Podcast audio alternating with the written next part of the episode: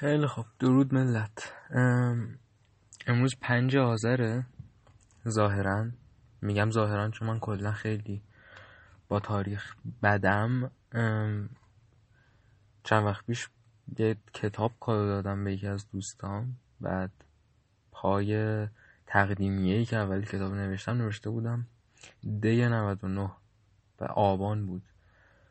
بعد دوستم من پیام داده که اون دی 99 که نوشته خیلی خوب بود. بعد جواب دادم که آره چقدر خوش گذشتین دی. نه هنوز فکر کردم دیه. بعد هم توضیح دادش که آبان بوده. ولی الان ظاهرا پنج آذره و دارم اولین قسمت این پادکست جدید رو ضبط می‌کنم که همونطور که توی کانالم هم گفتم می‌خوام یه چیزی باشه که تا سالها همینجور هر چند وقت یه بار یه اپیزود ضبط کنم درباره هر چیزی که هست حرف بزنم. و خب علت این که از فرمت صدای تلگرام می‌خوام بکشم بیرون و به جاش پادکست رسمی بسازم اینه که باید آشکار باشه دیگه. این حالت دوومش بیشتره این حالت قابلیت آرشیو شدنش بیشتره و یه سری مزایای دیگه. و اینکه نمی‌دونم اسمش رو چی بذارم فعلا اسم پادکست رو بعیدم نیست کلا اسم خاصی براش نذارم همین. اسم کیری خودم پیتی با تاریخ اون روز فکر کنم کافی باشه برای هر اپیزود. الانم توی ماشین نشستم اینو ضبط کنم چون خونمون 6 تا سگ توشن مثل همیشه. و توی پارکینگ ما هم که میشینی ممکنه اون سه تا خانواده سگی که بالا دارن زندگی می‌کنن برن از پارکینگ استفاده کنن. لذا ممکنه که مثلا وسط صدا اتفاقات عجب غریبی بیفته. اصلا ممکنه بگن ماشین رو جابجا کنید می‌خوایم ماشین رو بریم بیرون. در این صورت وسط صدا صداهای ماشینی و اینا خواهد شنید. می‌خوام این قسمت درباره چیز حرف بزنم درباره ترجمه حرف بزنم.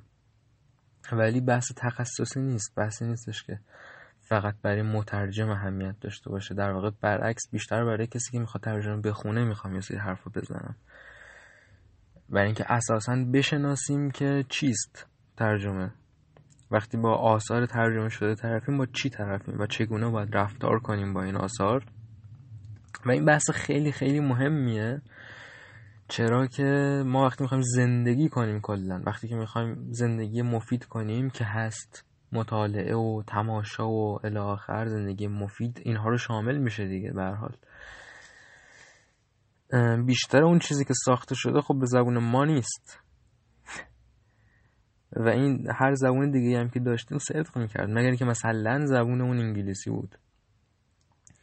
ولی خب ما یه زبون داریم و اینها بی نهایت زبون هست در جهان به جز زبون ما.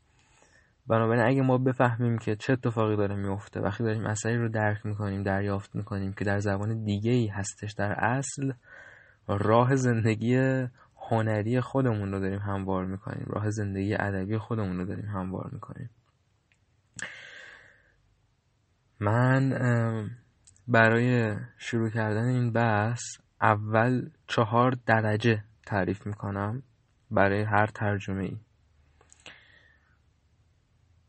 که توی این قسمت یعنی توی قسمت تعریف کردن این چهار درجه از روی یکی از یادداشته که تو دفتر یادداشتم نوشته بودم چند ماه پیش استفاده می‌کنم. از روی این یادداشته جلو میرم و توضیح میدم. و سپس شروع می‌کنم به پیشنهاد دادن و توصیه ها در باب ترجمه خانی و ترجمه بینی و الی آخر. ولی اول باید تبیین بشه که اصولا کیفیت ترجمه چند درجه داره؟ ترجمه ها از نظر کیفی چه فرقایی با هم دیگه دارن؟ خب یاد داشته مال 23 پنجه. چهار درجه برای ارزیابی کیفیت ترجمه آثار پیشنهاد می‌کنم. درجه یکم از آن ترجمه است که تنها با دانستن معنای واژگان انجام شده و این کم کیفیت ترین ترجمه ممکن است. آقا در حالت اول در حالتی که از همه حالت دیگه کمتره کیفیت ترجمه مترجم فقط معنای واجه هایی که جلوش قرار دارن رو می‌دونه. البته ممکنه معنای همون واژه‌ای که جلوش قرار دارن هم ندونه. ولی در اون صورت هم ما باز بهش همین درجه رو اطلاق می‌کنیم چون فرقی نداره. چه تو معنای همه واژه ها رو بدونی چه معنای یک واژه هم ندونی. به هر حال متن نفهمیدی و حرف متن نمی‌تونه انتقال بدی. یعنی اینکه دونستن معنای تک تک واژه های یک متن اگر فقط همین باشه فقط دانشت در حد معنای مستقل واژه ها باشه هیچ کیفیتی به ترجمه نمیده اساسا.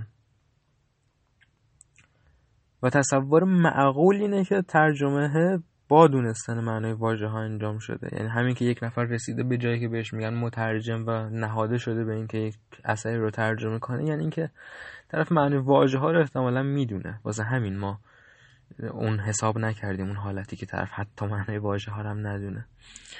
خلاصه این درجه اوله. شاید بهتر بود از درجه چهار شروع می‌کردم. اسم این درجه رو میذاشتم چهار که باید به طور کلاسیک برسیم به درجه یک که از همه خفن تره. ولی من دیگه به همین حالت شروع کردم. درجه دوم یعنی درجه یک درجه بهتره مال کاری است که با دانستن واژه ها و آشنایی با دستور و اصطلاحات تا حد مناسبی صورت گرفته باشد. ترجمه که معمولا غلط ها و کم های متعدد ولی معدودی دارد. خب؟ یعنی که من واژه ها که دونستم طبیعتا وقتی رسیدم به درجه ترجمه. حالا دستور و اصطلاحات رو هم می‌دونم ولی مسلط نیستم. یه بخشی از دستور اون زبان رو می‌دونم. و یه بخش از اصطلاحات و حالتهایی که ممکنه پیش بیاد و مجموعه اون چیزهایی که نیازه برای فهمیدن یک زبون بجز دونستن معنای مستقل واژه‌هاش. تا حدود این چیزها رو می‌دونم ولی تسلط ندارم. در این صورت درجه دوم رو اتاق می‌کنیم به کار و میگیم که این ترجمه غلط داره این ترجمه کم دقتی داره ولی معدود کم دقتی هاش یه فهم نسبی روش به کار رفته. درجه سوم مال کاری است که با تسلط انجام شده باشه. یعنی تسلط هم منظور دانش تقریبا کامله. باز اینکه یک نفر واقعا هر چیزی که هستش رو کاملا بدونه بعید کلا ولی درجه سوم مال کاری است که با تسلط به دستور زبان، اصطلاحات و شیوه های نوشتاری انجام گرفته شده باشد. چنین ترجمه غلط ها و کم دقتی هایش مایل به صفر است. اما تازه ما سه درجه تعریف کردیم. آیا درجه هست که از تسلط بالاتر باشه؟ درجه چهارم مال کاری است که افزون بر بی غلط بودن تأثیر متن اصلی را هم منتقل می کند یعنی اینکه محتوا سبک قریحه حس و حال و غیره چنان که در اصل کار متجلی شده اند باز ساخته شوند. متوجه اید؟ یعنی تازه من وقتی به درجه تسلط زبانی برسم هنوز به درجه والای ترجمه نرسیدم. شما اونایی که برن رشته ترجمه بخونن و اینها و اونایی که مترجم حرفه ای باشن طبیعتا نه توی ایران ولی تو خارج اینجوریه که همه مترجم حرفه ای و بزرگ این چیزها رو می‌دونن. شما باید سبک نویسنده اصلی رو منتقل کنی. اگه جمله جمله هاش کوتاهن باید جمله تو کوتاه باشه. اگه فلون واژه ته جمله اومده ترجیحاً باید تو جمله تو هم ته جمله بیاد. یک مثالی که برای این داریم مثال قشنگی هم هست. جمله اول داستان مسخ کافکاست. که کافکا اصلا وقتی حرف ترجمه میشه خیلی ازش مثال می‌زنن. یکی از سخت ترجمه شونده ترین نویسندگان تاریخه که یه بخشش به خاطر اینکه خب کافکاست یه بخشش هم به این خاطر که زبونش آلمانیه. یعنی همینجوریش زبون خیلی ظرفیت دار و دشواری آلمانی. جمله اول مسخ میگه که وقتی یک روز گرگور سامسا بلند شد از خوابهای پریشون خودش رو دید توی تختش که تبدیل شده بود به یه جونور مخوف. و مسئله اینه که در زبان آلمانی این مانسترز ورمین این جونور مخوف این حشره بزرگ هرچی که می‌خوان ترجمهش کنن مترجم های وطن آخر آخر جمله اومده. و تنزه از این برمیخیزه. جذابیت زیبای شناختی اون جمله از این برمیخیزه که آخرین جرعه ای از اطلاعاتی که به تو منتقل می‌کنه قافلگیر کننده ترین و مهمترین نشونه. آخر آخر یهو می‌فهمی که تبدیل شده به حشره. طرف. و خب الان امروزه بیشتر مترجم های کافکا اگر بخوان ترجمه کنن مسخ رو مترجم های کافکا که بیشمارن ولی مترجم های مطرحش منظورمه. باز میگم نه تو ایرون که هیچکی به اشکی نیست. طبیعتا سعی می‌کنن که این ترکیب آخر جمله بیاد. من حالا محاوره ای در لحظه اونچه به خاطر داشتم رو تعریف کردم از این جمله ولی دیدید که آخر جمله آوردمش. باید چه این چیزهایی منتقل بشن. اگر نویسنده از یک واژه‌ای به تکرار استفاده کرده مترجم نباید مترادف قرار بده. مترجم هم باید اون واژه رو تکرار کنه. و چه این چیزهایی. و توی یادداشته در ادامه آوردم که در چنین ترجمه ای مترجم سرانجام به جایگاه راستین خود به عنوان یک بازنویسنده تحقق بخشیده است. و باید توانایی نویسندگی مشابه به نویسنده اصلی داشته باشد. آقا ترجمه وجود خارجی نداره. هیچ واژه‌ای معادل نداره در هیچ زبونی. برابری وجود نداره برای یک جمله. ترجمه بازنوشتنه. من دارم دوباره اون اثر رو خلق می‌کنم ولی دارم نهایت تلاشمو می‌کنم که نهایت شباهت رو داشته باشه به اون چیزی که تو خلق کردی. بنابراین مترجم جایگاه راستینش یک بازنویسنده است. گفتم تو ماشینم و ممکنه اتفاق بیفته و اینا. الان یه نفر داره جیغ می‌کشه.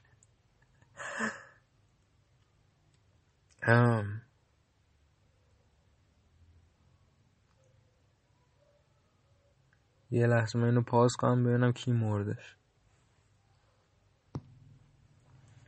خب فاکت نمی‌دونم. یه سری صداهای خیلی شدید دعوا اینا داره میاد از یکی از این طبقه ها پس مترجم یک بازنویسنده است و یک بازنویسنده کماکان یک جور نویسنده است. بنابراین باید تمام توان نویسندگی لازم برای نویسنده بودن رو چنان که نویسنده اصلی داشته دارا باشه جز یک مورد و اون خلاقیته بس. یعنی اینکه من وقتی می‌خوام کافکا ترجمه کنم تنها چیزی که نیازی نیست من داشته باشم ولی تو کافکا بوده همون خلاقیتشه. همون, همون چیزی که باعث شده به فکرش برسه که چی می‌شد اگر یه نفر یه روز توی جاش تبدیل می‌شد به یه حشره قولاسا. اما وقتی که می‌خواد اون ایده رو بنویسه من باید همون قدر که اون توانایی داشته تو نوشتن ایدهش به آلمانی توی نوشتن ایدهش به فارسی تسلط داشته باشم. وگرنه ترجمه من ترجمه درجه چهار بینقص نیست. و فقط درجه چهارم ترجمه است که ترجمه راستینه. اینم در ادامه آوردم. در حقیقت تنها درجه چهارم است که ترجمه راستین و قابل پذیرش است. درجه سوم همون که گفتم تسلط داره ولی قریه و سبک و ممکن منتقل نکنه. فقط متن رو برگردونده. درجه سوم تنها در صورت نبودن درجه چهارم در دسترس. و نداشتن سواد کافی برای خواندن اصل پیشنهاد می شود خب حالا اینجا کم کم داریم وارد مسئله پیشنهاد میشیم که من اصلا برای این دارم این اپیزود اول رو به چنین چیز اختصاص میدم که نشون بدم به شنونده که چجوری می‌تونه کشف کنه حجم عظیم ادبیات و هنر و دانشی که اون بیرون هستش رو به بهترین شکل ممکن. خب میگم که شما در صورتی که سواد کافی برای خوندن متن اصل رو نداری متوجه نمیشی متن اصل رو اصلا خب؟ یه سری کار می‌تونی بکنی. اول طبیعتا میری سراغ ترجمه درجه چهار خب؟ اگه نبود میری سراغ ترجمه درجه سه. اگه نبود میری سراغ ترجمه درجه دو. ولی وقتی میری سراغ درجه دو بعد تو ذهنت باشه درجه دو همونی بود که یارو حتی تسلط کاملا نداره. یعنی یه چیزایی ممکن نفهمیده باشه و بعد ترجمه کرده باشه. وقتی میری سراغ این درجه باید در ذهنت باشه که هنوز داری خودتو مقایسه می‌کنی. یعنی باید از خودت بپرسی که آیا من کماکان از این مترجم بیشتر سواد ندارم؟ و اگر دیدی که کماکان از این مترجمه کمتر سواد داری کمتر می‌فهمی متن اصلی رو اگر بخونی. و ترجمه درجه سه و چهار نیست توی مملکت توی دنیات. خب درجه دو رو بخون.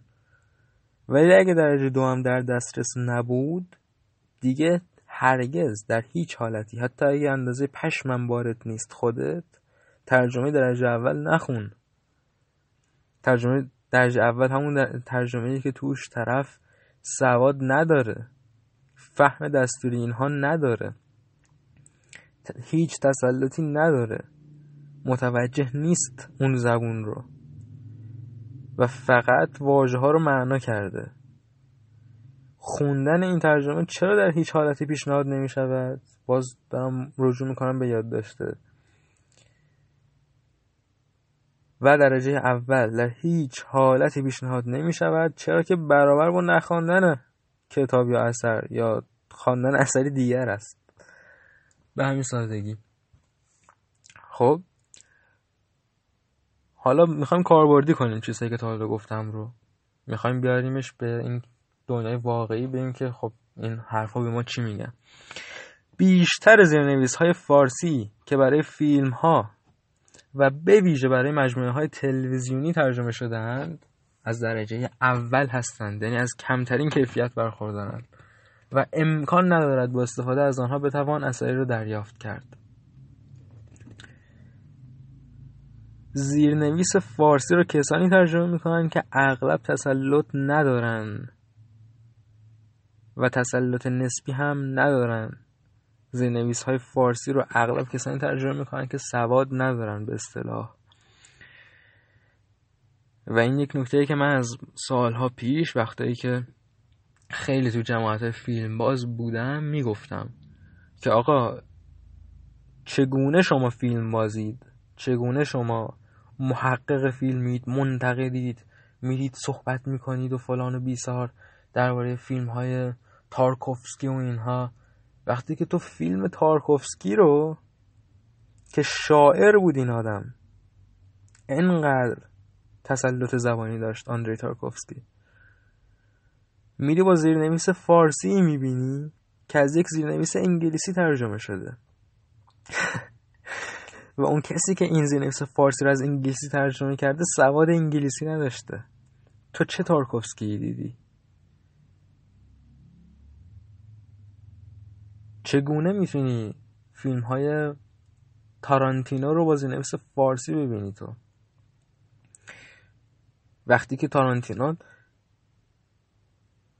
پا می‌زنه توی یک آب خطرناکی که هست زبون محاوره پا می‌زنه توی آب زبون اسلنگ زبون آمی و تمام بامزدگی و هوشمندانگیش به این در میگرده که چجوری از اون زبان استفاده می‌کنه. آدم های تارانتینو بامزه حرف می‌زنن. و تو این رو چجوری می‌تونی دریافت کنی وقتی که داری زینویس فارسی می‌بینی؟ زینویس فارسی که مترجمش حتی اگه تسلط داشتش باید به شیوه درجه چهاری با کلی مشقت برمیگردون. باید یک نویسنده می بود به فارسی چندان مسلط که هست تارانتینو به انگلیسی. بنابراین در باب فیلم ها و به ویژه سریال ها به ویژه سریال ها هم توضیح بدم. حالا باز فیلم ها میونشون ترجمه های خوبی پیدا میشه. بعضی از اینها رو آدم های متخصصی ترجمه کردن. من تا حالا درجه چهار ندیدم میونه هیچ فیلم و سریالی. ترجمه اونقدر برجسته ولی درجه سه حتی دیدم که یارو تسلط داشته و اشتباهی نکرده توی ترجمه فیلم.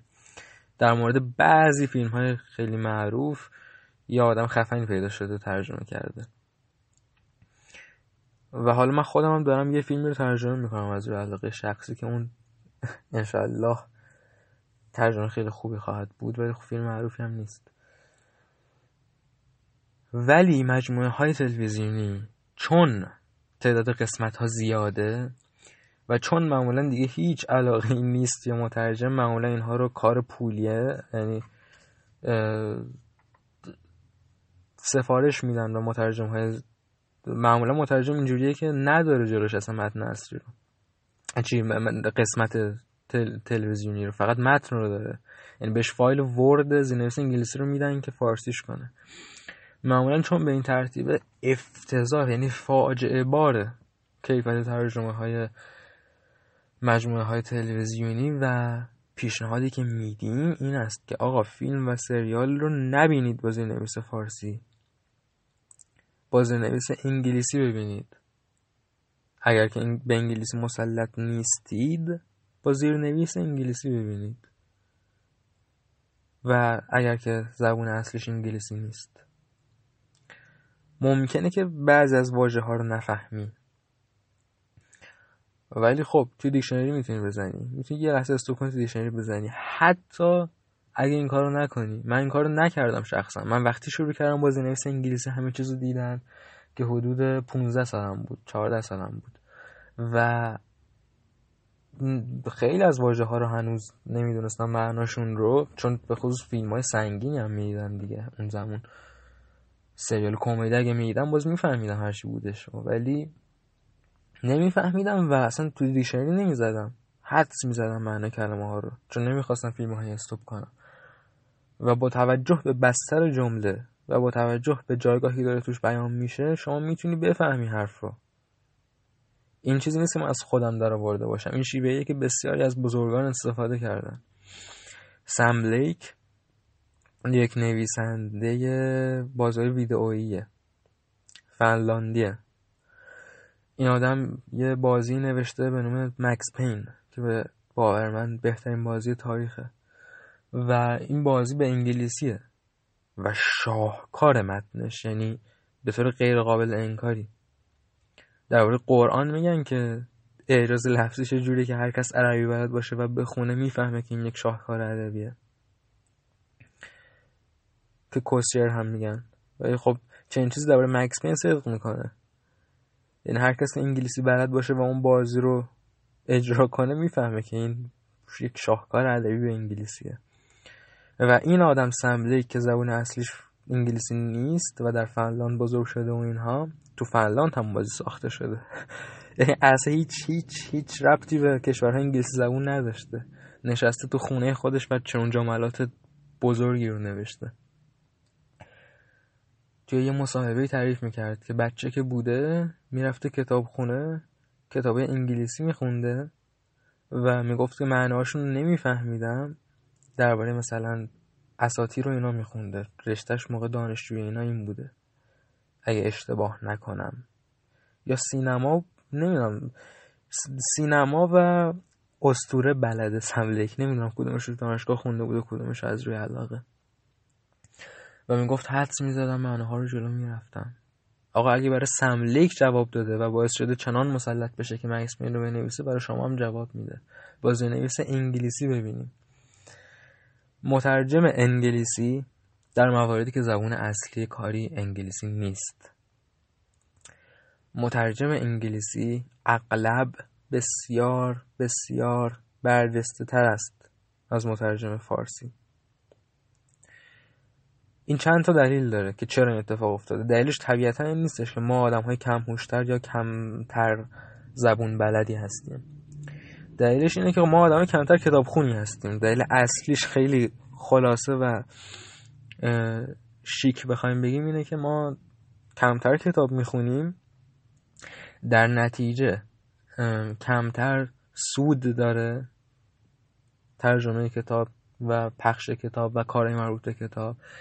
در نتیجه کلا کمتر توجهی بهش اختصاص داده میشه. در نتیجه کمتر نقد کتاب داریم کمتر نشریه ادبی داریم نشریه‌ای که به کتاب ها بپردازه. که اینها هیچ کدوم صدق نمی‌کنه درباره کشورهای خارجی کشورهای پیشرو. و در نتیجه اینجا اون فضا اصلا وجود نداره. حتی وقتی که ترجمه خوب داریم.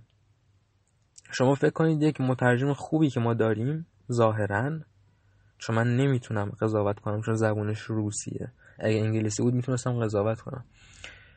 آپتین گلکاره که از روسی ترجمه می‌کنه و همه میگن که خیلی خوبه کارش.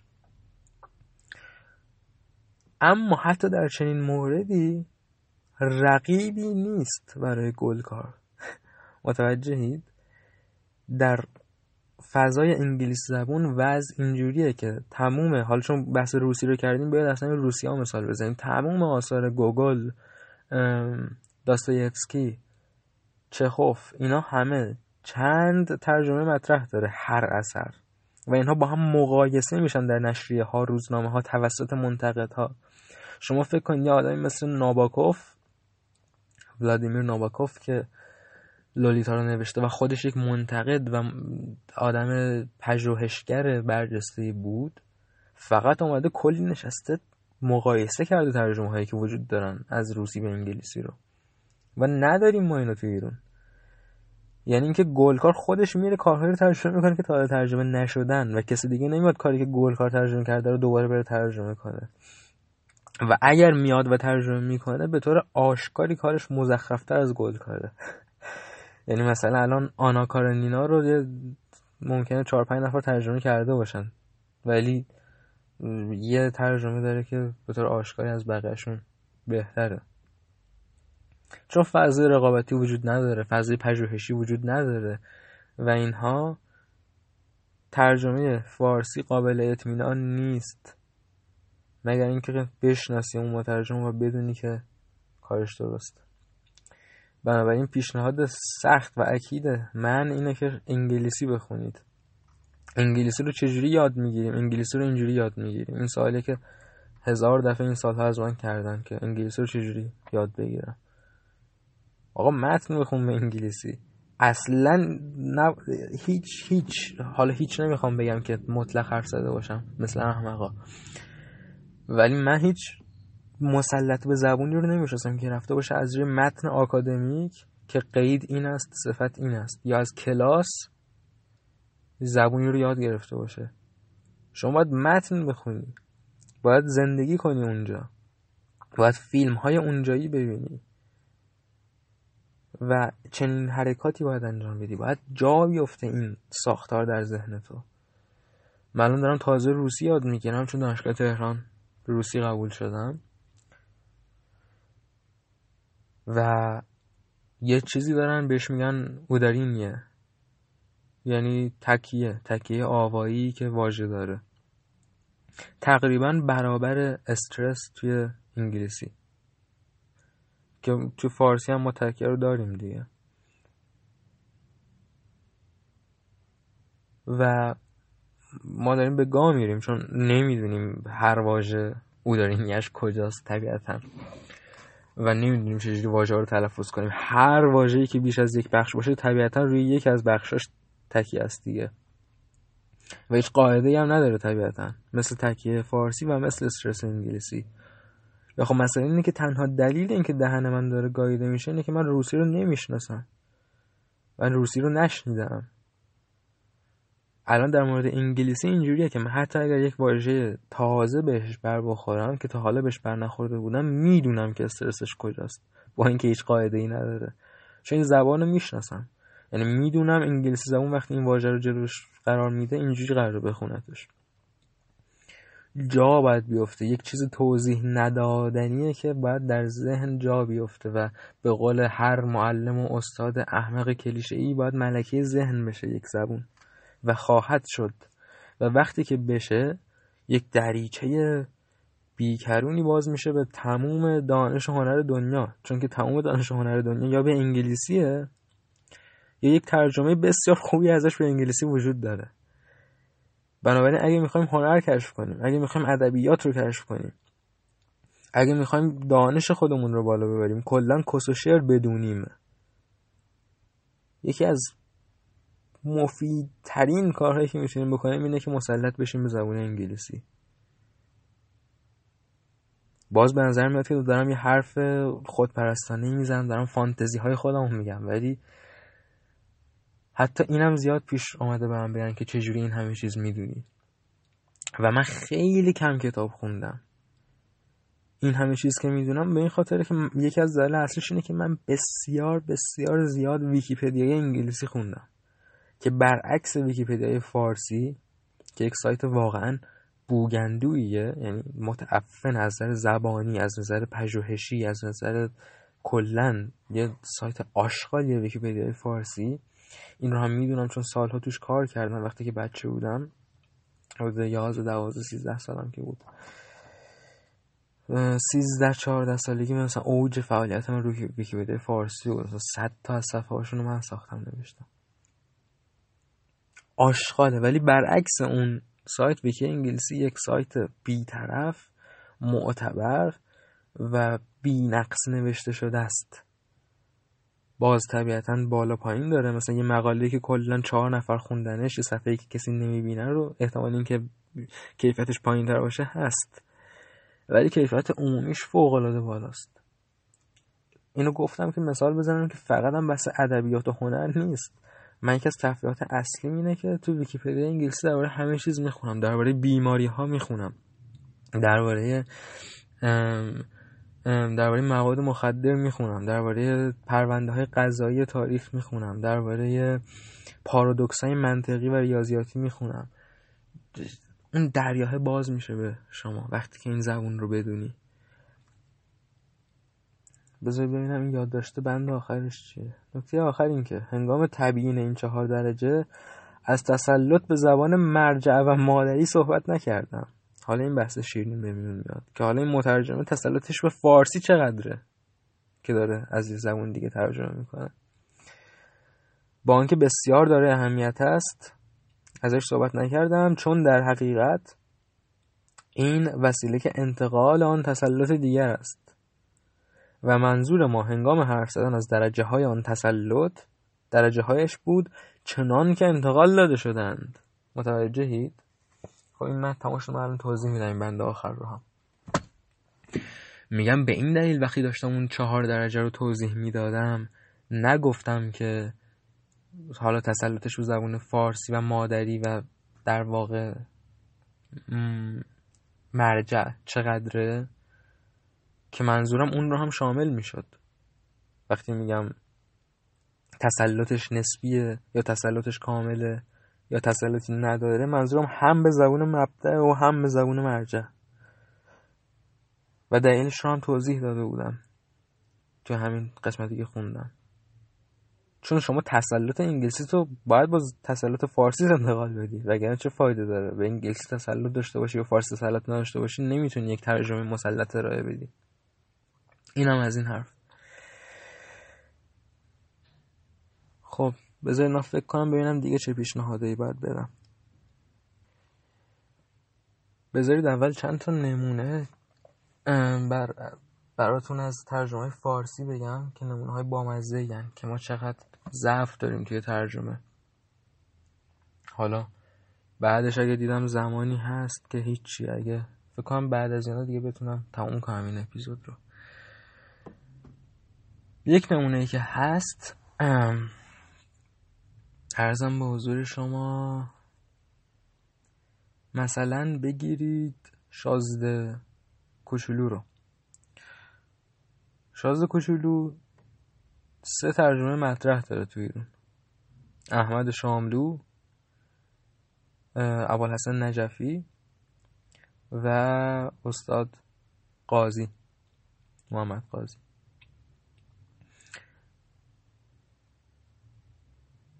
من ترجمه قاضی رو نخوندم. ترجمه اون دوتای دیگر رو به وفور خوندم. بارها و بارها خوندم. و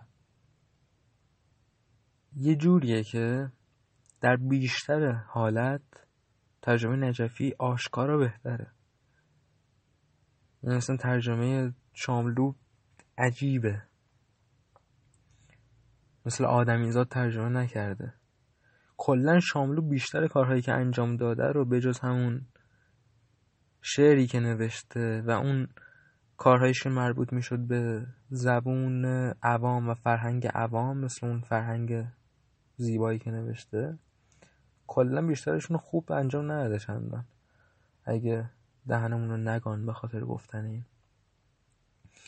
و خب مسئله این نیستش که باید خوب انجام میده هر آدمی به حال دو تا کارو خوب انجام میده. مسئله این که خودش اصرار داشتش که هر کاری که هست و نیست رو انجام بده. یه تصور خداگونی از خودش داشت که باز این هم نقص نیست. خواسته و رفته و انجام داده و کیفیت بعضی از کارها از بعضی کارهای دیگه بهترن. اون چه ایراد هست طرفدارانی هن که خدا می‌سازن از یک فرد و هر کاری که انجام داده رو میفرستن. آدم زیبایی شناس آدم هنرشناس آدم روشنفکر. و این اینها مترادفن. آدم روشنفکر یک لحظه از یک چهره یک نویسنده یا یک اثر بد میگه و یک لحظه خوب میگه. من و دوستانم همیشه اینجوری حرف می‌زنیم درباره آرتیست های موسیقی به خصوص. به خصوص آرتیست های موسیقی ایرانی که حالا اسم نمی‌برم. ولی مثلا یه آدمی هستش که خیلی تنه می‌زنیم بهش و خیلی تمسخرش می‌کنیم به خاطر چیزهای آشکارا به اصطلاح زایعی که توی آهنگاش هستن. و خب لحظه بعد به قول انگلیسی زبون اکنالج می‌کنیم ارزش کارها رو. تصدیق می‌کنیم که چقدر این کار ارزشمنده. چقدر این کار زیباست از نظر موسیقایی. چقدر این کار با توجه به اون دوره‌ای که توش ساخته شده خوبه و و و. و همیشه اینها کنار همن. شما اگه نتونی هیچ تعصبی نداشته باشی نمی‌تونی زیبایی شناس باشی آقا توی رپ ما مثلا دکتر دره رو داریم که من همیشه دهنم باز می‌کنم و میشونم و پهنش می‌کنم. به خاطر اینکه خیلی ناراحت هم ازش. به خاطر آدم تاجر معاب و سیاست مداری که بود و کارهایی که کرد و هزار تا چیز. و بعد در آخر میگم که رب به شدت به این آدم مدیونه و این آدم خیلی آدم قویه توی این کار. بعد بشه تمام جهان رو کنار هم دید. ولی با وجود اینکه بیشتر مواقع ترجمه نجفی بهتره از شازده کوچولو یه قسمت هستن که نجفی اصلا نتونسته در بیاره به اصطلاح و شاملو اونجا در آورده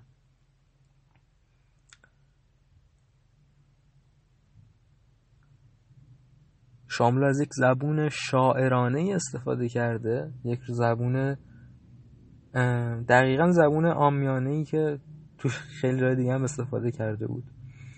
و اون زبون خونگی و دوستانه نزدیک به طور غریبی به زبونی که اگزوپری می‌خواست به خرج بده. و خب این باعث شده که یک جاهایی شاملو به روح کتاب نزدیکتر باشه. ولی جاهای دیگه کماکان همون نجفی که خشک ترجمه کرده به روح کتاب نزدیکتره چون برای اینکه به روح کتاب نزدیک شه اول باید درست ترجمه کنی.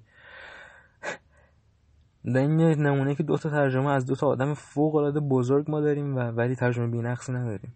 یعنی شازد کوچولو دو بار ترجمه شده توسط همچین دو تا آدمی. حالا میگم قاضی یکی از مترجم مورد منه باید اونو بخونم. ولی نیست نسخه بی‌نقص. و گوه می‌خواد اگه یکی بیاد بخواد دوباره ترجمهش کنه. وقتی تسلط داره به فرانسوی و فکر می‌کنه می‌تونه. چون کسی نمیاد بخره. چون حکمتش چیه وقتی شاملو ترجمه کرده نجفی ترجمه کرده قاضی ترجمه کرده فاکینگ رحمان دوست ترجمه کرده تو بیای ترجمه کنی. باز. میگم فضای کتاب خونی و نقد کتاب اینها وجود نداره تو ایران. و چنین است که آدم ها ماندند بی دوست. این آدم ها ماندند بی دوست که ممکنه شنیده باشید توی مارمولک هم همینجوری نقل قول می‌کنه آخونده این کتاب رو. مال شاملوه مال ترجمه شاملوه. یه نمونه دیگه که توی کتاب خونم دارم بیگانه آلبر کاموه. باز مثل کتاب مثل داستان مسخ کافکا این جمله اولش خیلی معروفه دیگه. به سرعت معرفی می‌کنه شخصیتی که می‌خواد معرفی کنه رو. میگه که از زبون اون شخصیت میگه که دیروز مامان مرده. شاید امروز مامان مرده یا شاید دیروز تلگرامش تازه برام اومده. نمی‌دونم. منظورشون کی بوده.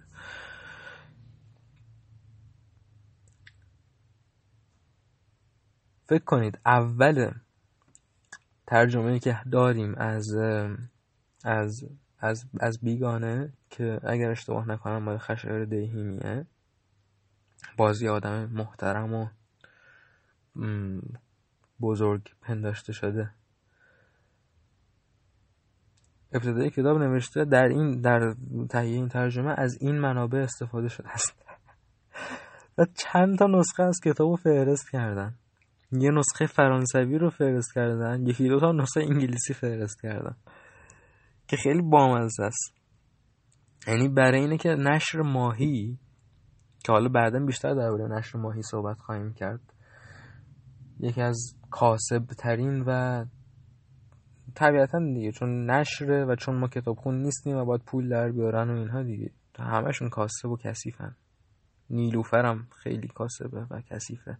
ولی باز ماهی با اینکه کاسب و کثیفه لاقل دقت به خرج میده ظاهره رو خوشگل در میاره اینم یک نمونه از در آوردن ظاهر به خوشگلیه.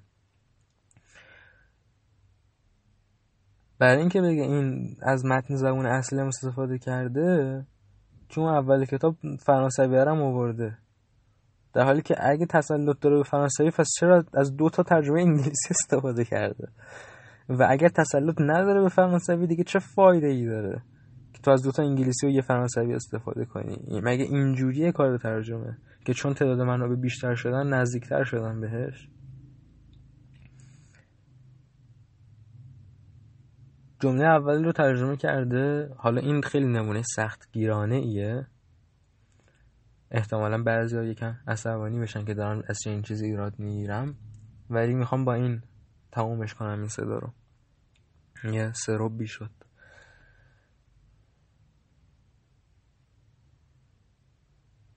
جمله اول ترجمه کرده امروز مامان مرد. شاید هم دیروز. که خب این اشتباهه. بیگانه رو جنده کردن انقدر که ترجمه کردن. و فکر می‌کنم هیچ کدومشون این یک جمله اول کتاب رو نتونستن درست ترجمه کنن. که تازه به فرانسویه. اما من از کجا می‌دونم که این اشتباهه با اینکه فرانسوی نمی‌دونم؟ چون که فارسی می‌دونم. و وقتی که شما داری میگم این خیلی ریسکیه که دارم این نقد رو می‌کنم احتمالا دهنمو بگان دوستان. شما وقتی که می‌خوای نامطمئن بودن خودت رو بیان کنی از مازی نقلی استفاده می‌کنی. من ترجمه انگلیسی بیگانه رو طبیعتا تو خونم دارم چون گفتم من همه کتاب رو ترجمه انگلیسی می‌خونم. و اونجا هم ترجمه کرده mother died today. یعنی ترجمه کرده امروز مامان مرد ولی خب اون انگلیسیه.